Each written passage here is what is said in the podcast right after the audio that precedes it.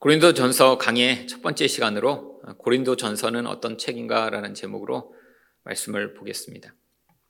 저희가 요한일서 강의를 마치고 이제 오늘부터 고린도 전서 강의를 시작합니다. 고린도 전서와 고린도 후서를 합치면 꽤 분량이 많기 때문에 앞으로 몇 년에 걸쳐서 저희가 이 고린도 교회에 대한 이 바울의 목회적 서신을 함께 살펴보고자 합니다. 그렇다면 이 고린도는 도대체 어떤 도시였을까요? 지금도 어, 그리스에 가면 고린도라고 하는 도시가 있습니다. 물론 옛날의 도시는 이제 다 폐허가 됐기 때문에 구시가지 어, 옆에 새로 고린도라고 하는 그런 도시를 만들었고요. 지금도 관광지로 옛날 사람들이 어떻게 살았는가를 살펴볼 수 있습니다. 이 고린도가 음, 바울 당시에는 이 지중해에서 가장 번성하고 또 유명한 도시였습니다. 최고의 어, 지중해 상업 도시이며 항구 도시로 수없이 많은 인종과 사람들이 이 고린도를 통해 또 무역을 하고 또 오고 가는 사람들이 많았죠. 이 아가야라고 하는 그 지역의 지역 수도였고요. 문제는 이렇게 경제적으로 번성하고 또 다양한 민족과 사람들이 오고 가다 보니까 우상 숭배와 도덕적 타락이 어떤 다른 도시보다 심했던 도시입니다. 가장 대표적으로 이 도시에 있던 신전들이 아주 많이 있었는데 그 중에 아프로디테 신전에는 1천명의 여사제들이 그 신전에 예배하러 오는 그런 남성들과 공적으로 성관계를 맺는 그런 신전 창녀들이 있었는데 그 숫자가 천명이 넘었다고 하니까 엄청난 규모를 자랑했죠. 이 종교와 문화가 혼합된 세상의 시각에서 보면 굉장히 잘 나가던 현재의 아마 뉴욕이나 부산과 같은 그런 도시였을 것입니다. 그런데 이런 도시와 바울이 어떻게 관계를 맺게 된 것일까요? 바울은 2차 선교 여행 때 이 고린도를 방문했습니다. 사도행전 18장에는 이 바울이 선교 여행 중에 이 고린도를 방문해 그곳에서 복음을 전한 이야기가 자세히 기록되어 있죠. 바로 거기에서 아굴로와 브리스길라라고 하는 이 천막 치는 일을 하던 부부를 만납니다. 그런데 이들은 유대인이었지만 바로 복음에 열려 있었고요. 바울과 함께 천막 치는 일을 함께 하면서 그들이 복음을 받아들이고 또한 함께 복음을 전하는 일을 합니다. 안식일에는 회당에서 이렇게 말씀을 전했고요. 그 일로 말미암아 이때 고린도 교회가 시작이 되었죠. 바울은 그곳에 머물며 아굴라와 브리스길라와 함께 어, 평일에는 천막자는 일을 하며 생계를 유지하고 또 주말에는 이렇게 회당에서 어, 복음을 전하며 그렇게 1년 6개월이나 이곳에서 복음을 전했습니다. 그런 중에 또 이 바울과 함께 전도 여행을 다녔던 신라와 디모데까지 고린도에 합류하며 또 이 복음 전하는 일을 힘쓰게 됩니다. 그런데 이렇게 회당에서 자꾸 복음을 전하니까 유대인들이 이 바울을 아주 심하게 핍박하기 시작했습니다. 그러자 바울이 이제부터는 내가 더 이상 유대인들에게 복음을 전하지 않고 음, 이방인들에게만 복음을 전하겠다라고 선포하고 어, 그때서부터 더욱 적극적으로 이방인들에게 복음을 전하기 시작합니다. 그래서 아예 숙소를 디도 유스도라고 하는 사람의 집으로 옮기고요. 아, 그리고 거기서 복음을 전하는데 마침 그 숙소가 어, 바울이 복음을 전했던 이 회당과 아주 가까운 거리에 있었습니다. 그래서 그러던 길에 이 회당장 그리스도보 그리스보라고 하는 사람에게까지도 복음을 전하게 되죠. 아, 이렇게 복음 전파가 점점 영향력을 미치게 되자 이 유대인들이 그것을 참을 수 없어서 당시에 갈리오라고 하는 이 지역의 총독에게 고소장을 제출하고 바울을 잡아다가 법정에 세웁니다. 그런데 갈리오가 그들에게 이렇게 대답을 하죠. 이게 뭔가 부정한 일이나 나쁜 일을 해서 이 바울을 끌고 왔으면 내가 재판을 하겠지만 이게 너희 법과 풍속에 관한 것이면 너희 스스로 해결해라라고 법정에서 유대인들과 바울을 내쫓습니다. 그러자 유대인들이 흥분해서 당시에 회당장으로 있던 소수데네라고 하는 사람을 잡아서 때리기 시작합니다. 근데 오늘 우리가 읽었던 이 본문에 이 고린도에 편지를 보내며 바로 나 바울과 소스데네가 너에게 무난한다라고 할 때 이 소스데네가 바로 여기에 나왔던 소스데네입니다. 아마 회당장이었던 이 소스네도 그때 복음을 받아들였던 것 같고요. 그러니까 당시 유대인들이 너무 화나서 회당장 소스덴을 때렸고 시간이 많이 지난 뒤에 이 소스덴에는 이 고린도에 아주 신실한 일꾼으로 바울과 협력하고 있었던 것으로 보입니다. 그렇게 1년 반 동안 사역을 하자 어, 이제 유대인들이 너무 방해가 심하고 또 이렇게 핍박을 하니까 이제 바울은 이 브리스릴러와 아굴러와 함께 에베소 지역으로 떠나게 됩니다. 갔더니 거기에 아볼로라고 하는 아주 음, 신앙이 어, 투철한 사람을 만나게 되고요. 근데 이 아볼로는 아직 예수 그리스도에 대해 잘 알지 못하던 사람이었습니다. 그래서 이 브리스길라와 아굴라가 이 아볼로에게 복음을 가르칩니다. 그래서 이 아볼로가 그 뒤에 고린도로 와서 그때부터 어, 사역을 했죠.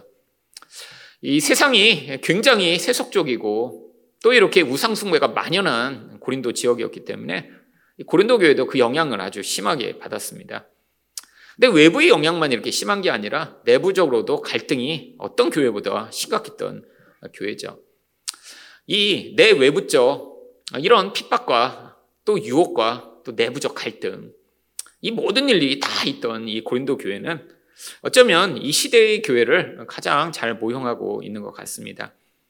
그렇다면 이 교회에 보낸 편지를 통해 우리가 이 고린도 전서가 어떤 책인가를 함께 살펴보고자 하는데요.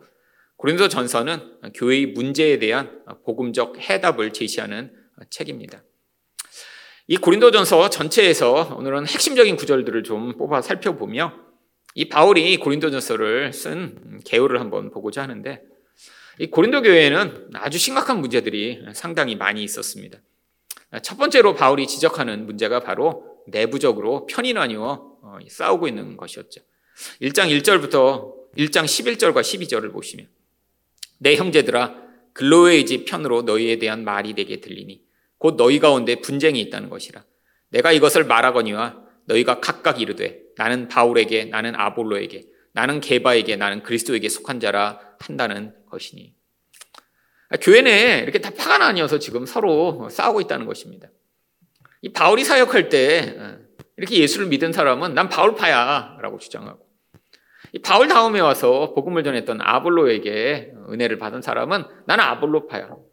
근데 이 두 사람도 아닌 사람은 아 나는 게바파야라고 예수님이 어, 직접 제자의 파라고 주장을 하고 아, 이런 난 사람파가 아니라 예수님에게 직접 속한 파라고 주장하는 사람들.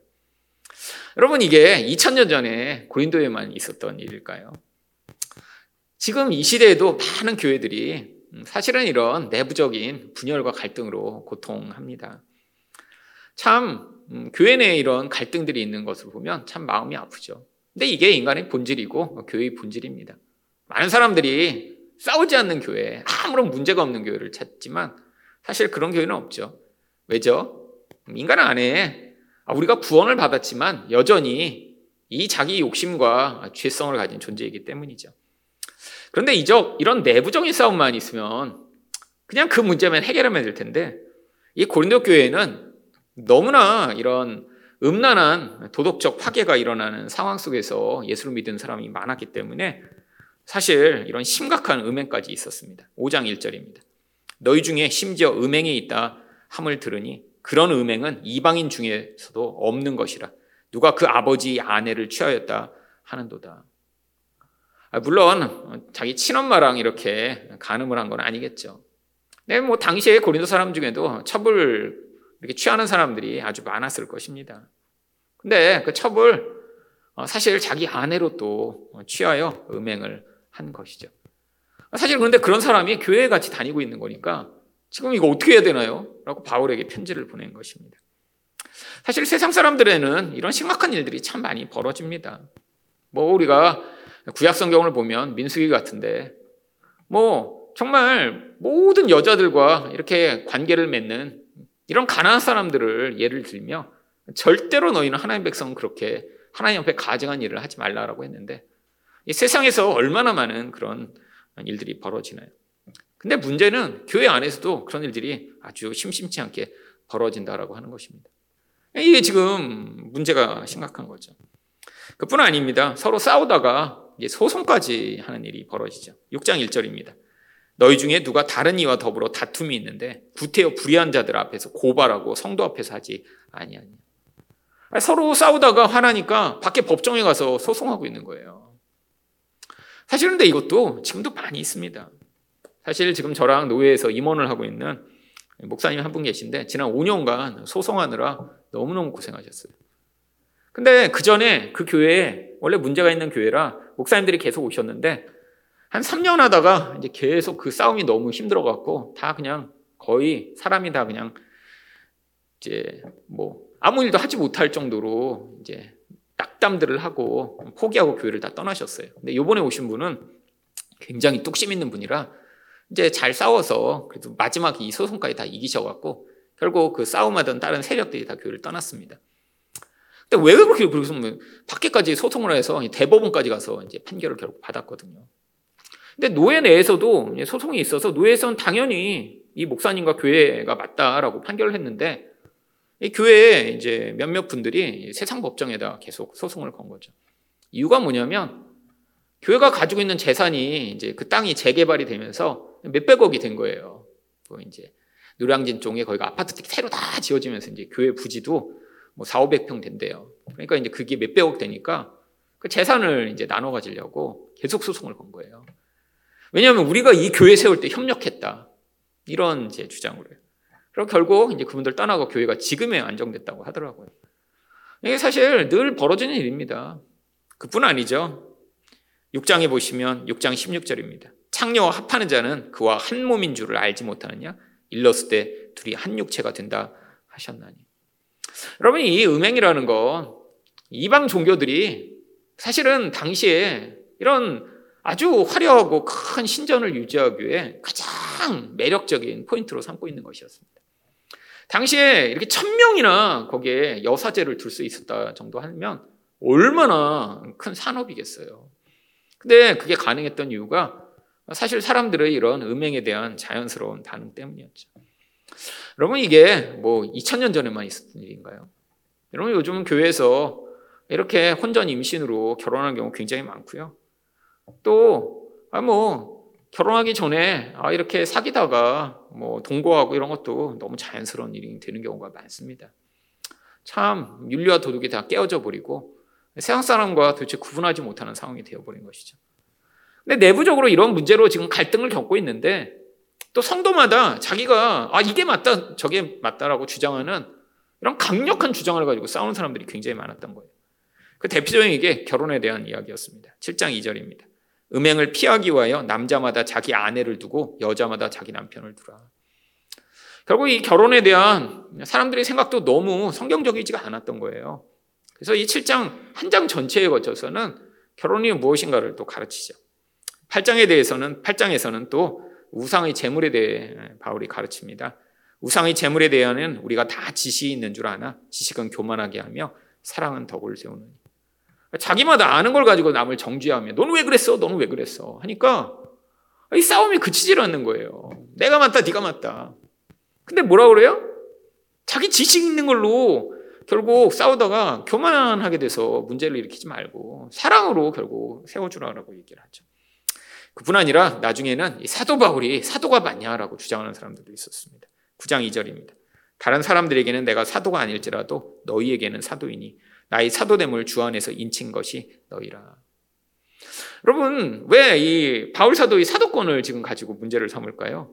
이 아볼로가 왔는데, 이 아볼로에게 또 열광하는 무리가 생긴 거죠. 마치 원로 목사님이 은퇴하고 나서 새로운 목사님, 와, 이 원로 목사님 별로였는데 이 새 목사님 너무 좋다 그러면서 야, 원로 목사님 나빠. 가짜 아니야? 이런 거랑 똑같은 거예요, 지금.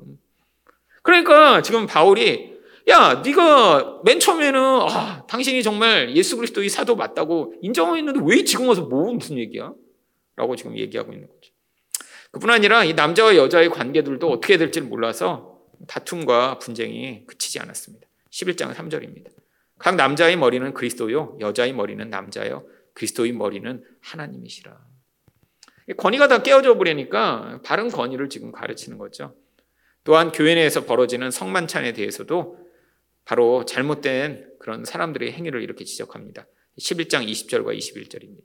그런즉 너희가 함께 모여 주의 만찬을 먹을 수 없으니 이는 먹을 때 각각 자기 만찬을 먼저 갖다 먹으므로 어떤 사람은 시장하고 어떤 사람은 취함이라. 부자들은 잔뜩 그냥 반찬이랑 싸워서 자기들끼리 먹고 가난한 사람 제대로 먹지 못하고 이걸 성만찬이라고 지금 하고 있는 거예요. 여러분 이 고린도 교회 이런 교회면 다니시겠어요?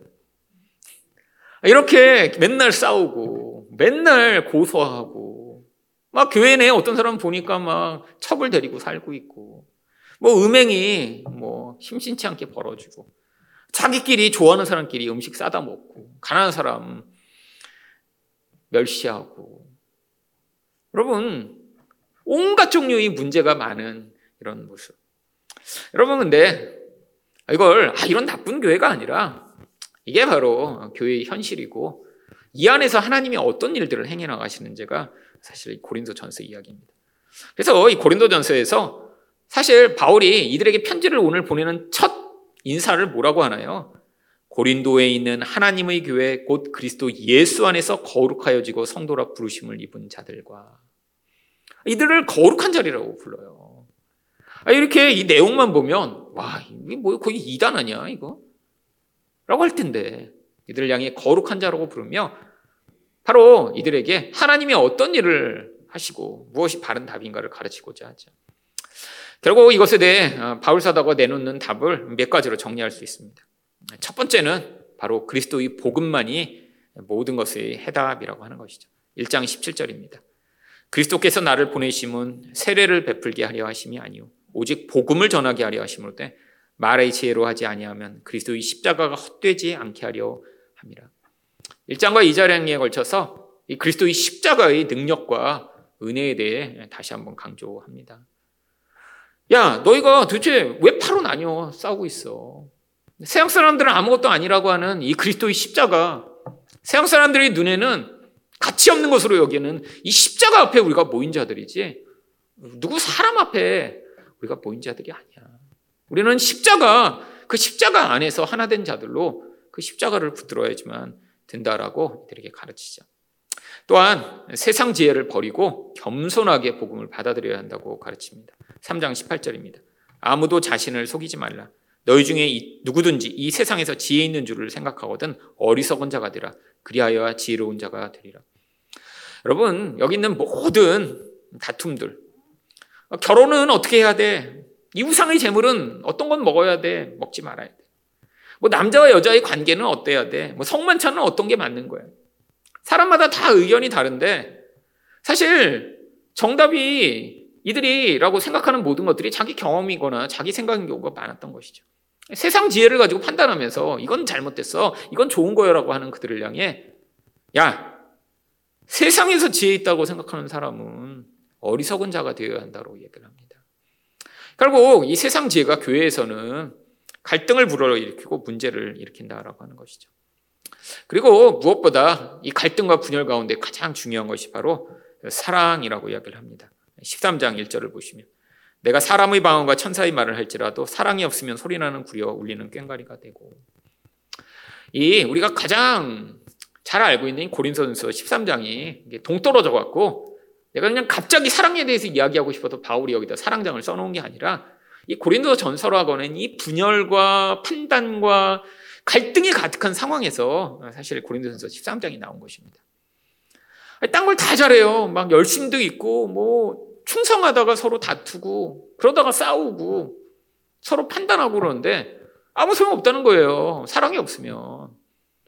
아, 니네가 이렇게 열심히 싸우는 그 이유에 진짜 사랑이 있느냐?